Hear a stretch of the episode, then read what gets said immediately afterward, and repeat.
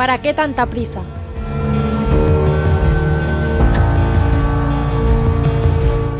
¿Para qué tanta prisa? Preguntas siempre ante la apremiante solicitud de esa voz que te llama en lo más profundo de tu alma.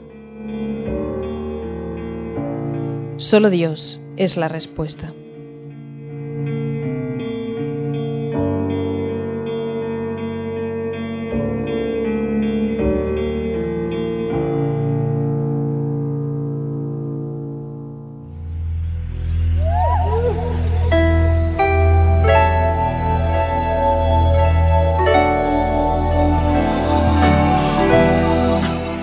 Florencia, veintinueve de julio.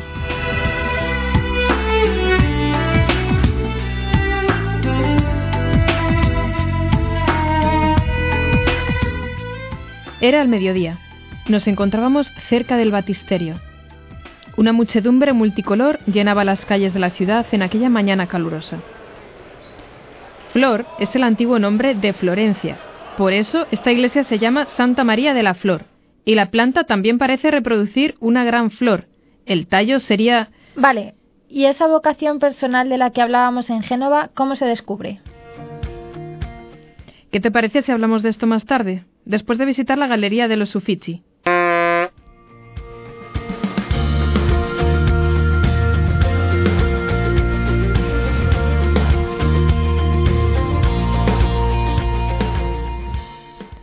¿Veremos al Moisés? No, el Moisés está en Roma. ¿Y la Gioconda? No, esa está en París. Entonces, ¿qué tienes aquí? Aquí está el David. Ah, el David. Abandonamos la plaza de la catedral entre los turistas que contemplaban con gesto de asombro el esbelto campanile diseñado por Giotto. Dos jóvenes de aspecto nórdico dormían recostados en las escalinatas sobre sus mochilas, indiferentes al espectáculo. Al fondo, junto al puesto de helados, una pordiosera de pelo rojizo ofrecía un mendrugo a un gato de color indefinido que parecía tan abandonado como ella. Tú disfrutabas del ambiente bohemio de la ciudad. Los Uffizi están cerrados. Pues tendremos que verlos mañana. Mañana veremos el David y hoy nos conformaremos con dar una vuelta junto al Arno y visitar iglesias y palacios. Pero y entonces, es que, es que no entiendo nada. Esa vocación personal, ¿cómo se descubre? Vamos a ver. La vocación es un encuentro gozoso, es el florecer magnífico en el corazón del hombre de una semilla que en este caso es la semilla de Dios. Es un amor más fuerte que nosotros mismos, es el amor de Dios, es el tesoro escondido y hay que encontrarlo en el campo. No sé si tú has encontrado ya ese amor, si has descubierto el porqué y el para qué de tu profundo ser sobre la tierra. Esto es demasiado. Ay, mira, ¿te acuerdas? ¿Que si me acuerdo de qué? Es que me está recordando a la película del puente sobre el río Guay. Ah, ya, sí, sí, me acuerdo. Sí, esta es la escena, aquella en la que el altivo oficial inglés, mmm, Peter O'Toole o Alec Guinness... Peter O'Toole. Ah, vale. Pues Peter O'Toole pasea al anochecer junto al militar japonés. Aquel puente significaba cosas muy distintas para cada uno. Una derrota, una humillación y al mismo tiempo su única esperanza de vida. Debía elegir entre el puente o el suicidio. Para el inglés se había convertido en una razón de orgullo militar, y también de vanidad y enaltecimiento personal. Quería construir un puente, el mejor puente, un puente que asombrara a los siglos venideros, para alcanzar una fama que le había negado su carrera y dar sentido de algún modo a los sufrimientos de su existencia, un puente que perpetuase su nombre y su vida consagrada por entero a la guerra. Sí, también para Peter O'Toole fue una experiencia de que no había pasado más de diez meses en su casa durante todo ese tiempo, y sin embargo había sido una vida agradable. ¿Te acuerdas? Decía, la India me fascina, no me hubiese gustado vivir de otra manera, pero hay ocasiones en las que uno se da cuenta de que está más cerca del final que del principio, y uno entonces se para a reflexionar y se pregunta lo que representa la suma total de su existencia. ¿Qué influencia ha podido ejercer en un momento dado sobre esto y aquello, incluso si ha ejercido influencia alguna? Particularmente si uno compara su vida con la de los otros hombres. ¿Te acuerdas de eso? Sí, me acuerdo. Vale, entonces Dios también tiene un puente y un proyecto para ti.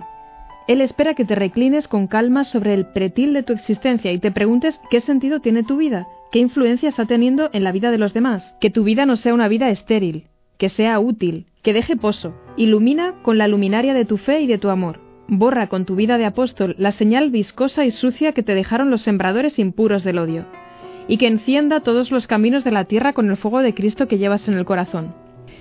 ¿Y a ti no te gustaría vivir de otra manera? Sí. ¿Y, y entonces qué piensas? ¿De qué otra manera te gustaría vivir? Yo qué sé. Hay tantos caminos. ¿Cómo descubrir lo que Dios quiere verdaderamente de mí? A veces pienso, ¿no se estará consumiendo mi vida en miles de cosas inútiles? Yo que he hecho por Dios, si ahora me llamara, ¿llevaría las manos vacías? ¿Realmente de qué me sirve? ¿A quién sirve mi vida? Si muriera, ¿qué huella habría dejado en esta tierra? ¿Qué sentido habría tenido toda mi vida? Esa es la gran pregunta del hombre. Es un interrogante que compromete toda tu existencia. ¿Qué quiere Dios que seas? Pero no tengas miedo. Dios no te va a dejar sola. Quiere responderte. Pero tú allánale el camino, sal a su encuentro. Considera en su presencia, si es posible, que ahora, ya, la razón profunda y última de tu vida está ahí, en los umbrales del alma, con una vestidura humilde. Pide una respuesta y reza.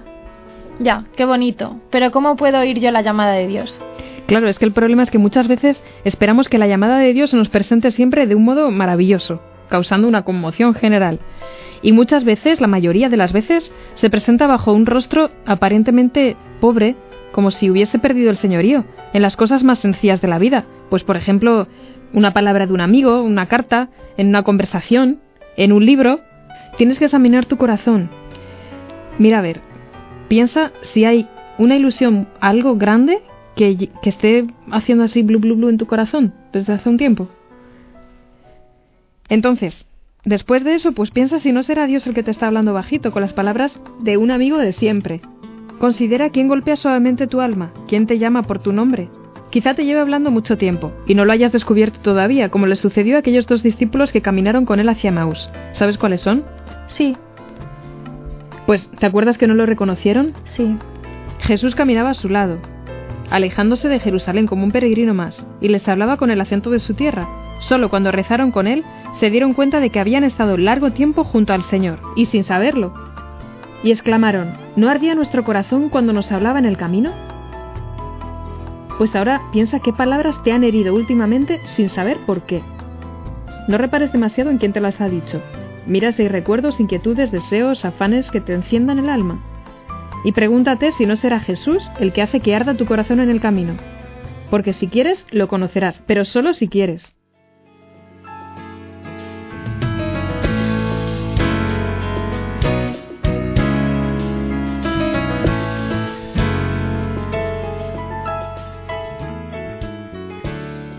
Florencia, treinta de julio.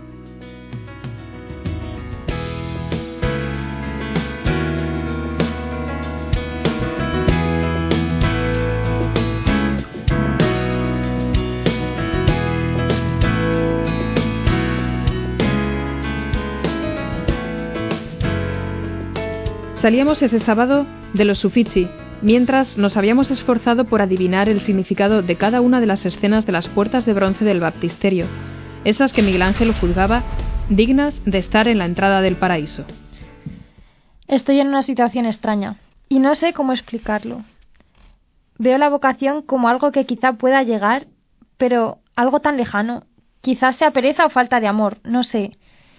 Además, yo me esfuerzo por ser buen cristiano, pero eso de dar más, por ahora me conformo con la situación en la que estoy. Es verdad, te has conformado. Te has conformado a vivir sin un gran amor. Y los hombres necesitamos una pasión para vivir y para morir, un ideal que nos encienda el alma. Esta ciudad ha visto sus calles ensangrentadas por pasiones de hombres de alma grande que sufrían y luchaban, porque amaban, hombres con sangre en las venas. ¿Qué amas tú por lo que valga la pena derramar la sangre? Por lo que valga la pena no solo dar más, sino darlo todo. Pues tú también necesitas una pasión fuerte que te engrandezca el alma, que la encienda, una pasión noble, alta. Si no, nuestra triste condición nos llevará a la ciénaga del egoísmo, al lodazal impuro de la charca. Si yo me esfuerzo, pero... Es verdad, te esfuerzas, quieres ser buena, y luchas por vivir en gracia, pero no quieres ser santa. Quizás por eso te pones tan nerviosa cuando escuchas los pasos de Jesús, que se acerca a tu alma, se acerca a la puerta de tu corazón, y te dice, yo estoy a la puerta y llamo. Pero es que no sé qué elegir. Pero no te preocupes, es que la vocación no se elige, se encuentra. Y tras ese encuentro se acepta o no. es una iniciativa de Dios, no es nuestra, es algo divino, no humano. Dice el Señor: no me habéis elegido vosotros a mí, sino que yo os he elegido a vosotros y os he destinado para que vayáis y deis fruto y vuestro fruto permanezca. Es Él y solo Él el que toma la iniciativa, el gran protagonista de tu amor y de tu entrega. La vocación de cada hombre forma parte del plan de la providencia. Providencia es uno de los muchos nombres de su amor, que se manifiesta en un designio concreto sobre cada vida. Vale, lo diré de otro modo. No sé todavía qué quiere Dios que haga. Entonces reza y pide luz, y recuerda que Dios, al llamarnos, no nos manifiesta solo lo que quiere que hagamos, sino lo que ha previsto que seamos. La vocación se funde y se entrelaza con nuestro propio ser. Por eso, desde la eternidad, dice el Papa, desde que comenzamos a existir en los designios del Creador y Él nos quiso criaturas, también nos quiso llamados, predisponiendo en nosotros los dones y las condiciones para la respuesta personal, consciente y oportuna, a la llamada de Cristo o de la Iglesia. ¿Pero y mis defectos? No te preocupes. Dios ha previsto tus virtudes, y tus defectos también. Tus virtudes para que las cultives, tus defectos para que luches contra ellos. ¿Y los pecados? No. Dios no ama nuestros pecados, pero permite que usemos mal de nuestra libertad antes que arrebatarnos ese don, porque solo podemos amarle como hombres si somos libres. Entonces, solo somos libres para contestar que sí o que no. Tienes razón. Nosotros no decidimos nuestra vocación, pero no somos como un planeta inerte que sigue ciegamente su órbita inexorable. A la vocación fundamental se responde, y ahí está nuestra libertad. Con esa respuesta labramos libremente nuestra voluntad personal, nuestro futuro. ¿Sí o no? Lo labramos libremente, pero de lo que tú me hablas es de sacrificarlo, de sacrificar toda mi vida. No, no veas la vocación como algo negativo. La entrega supone esfuerzo, naturalmente, pero esas dificultades son solo la punta que emerge de un maravilloso iceberg, y la carga la lleva siempre el Señor. Si se ahonda en ese iceberg, se descubren las siete partes restantes, que son el ciento por uno que Dios concede a los que se entregan. Por la vocación, Dios no nos convoca a un sacrificio amargo, sino, como decía Dante, a servir a un nuevo placer. Porque quizá, como Dante, vivamos así, solos con nosotros mismos.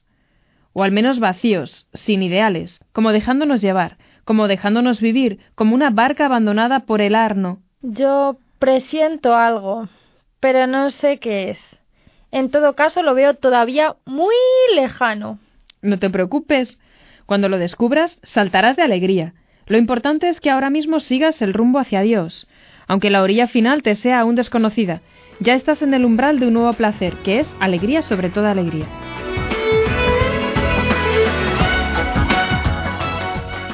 Y sigue ahí esperándote, en un puerto lejano, y en cualquier momento puede llamarte y decirte con su voz inconfundible: sígueme.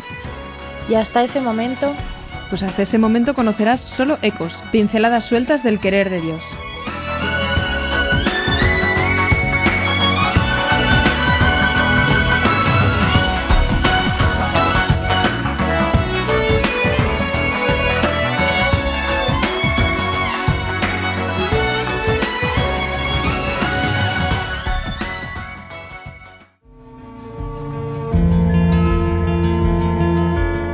Señor, que tu voz despierte desde tu certeza al que de cansancio se quedó dormido en el camino. Préstame tus brazos para incorporarme nuevo y decidido, para saber que sí se puede, con el mismo brío, y entonces caminaré hacia ti, porque sí he creído que siempre se puede, se puede, sí se puede.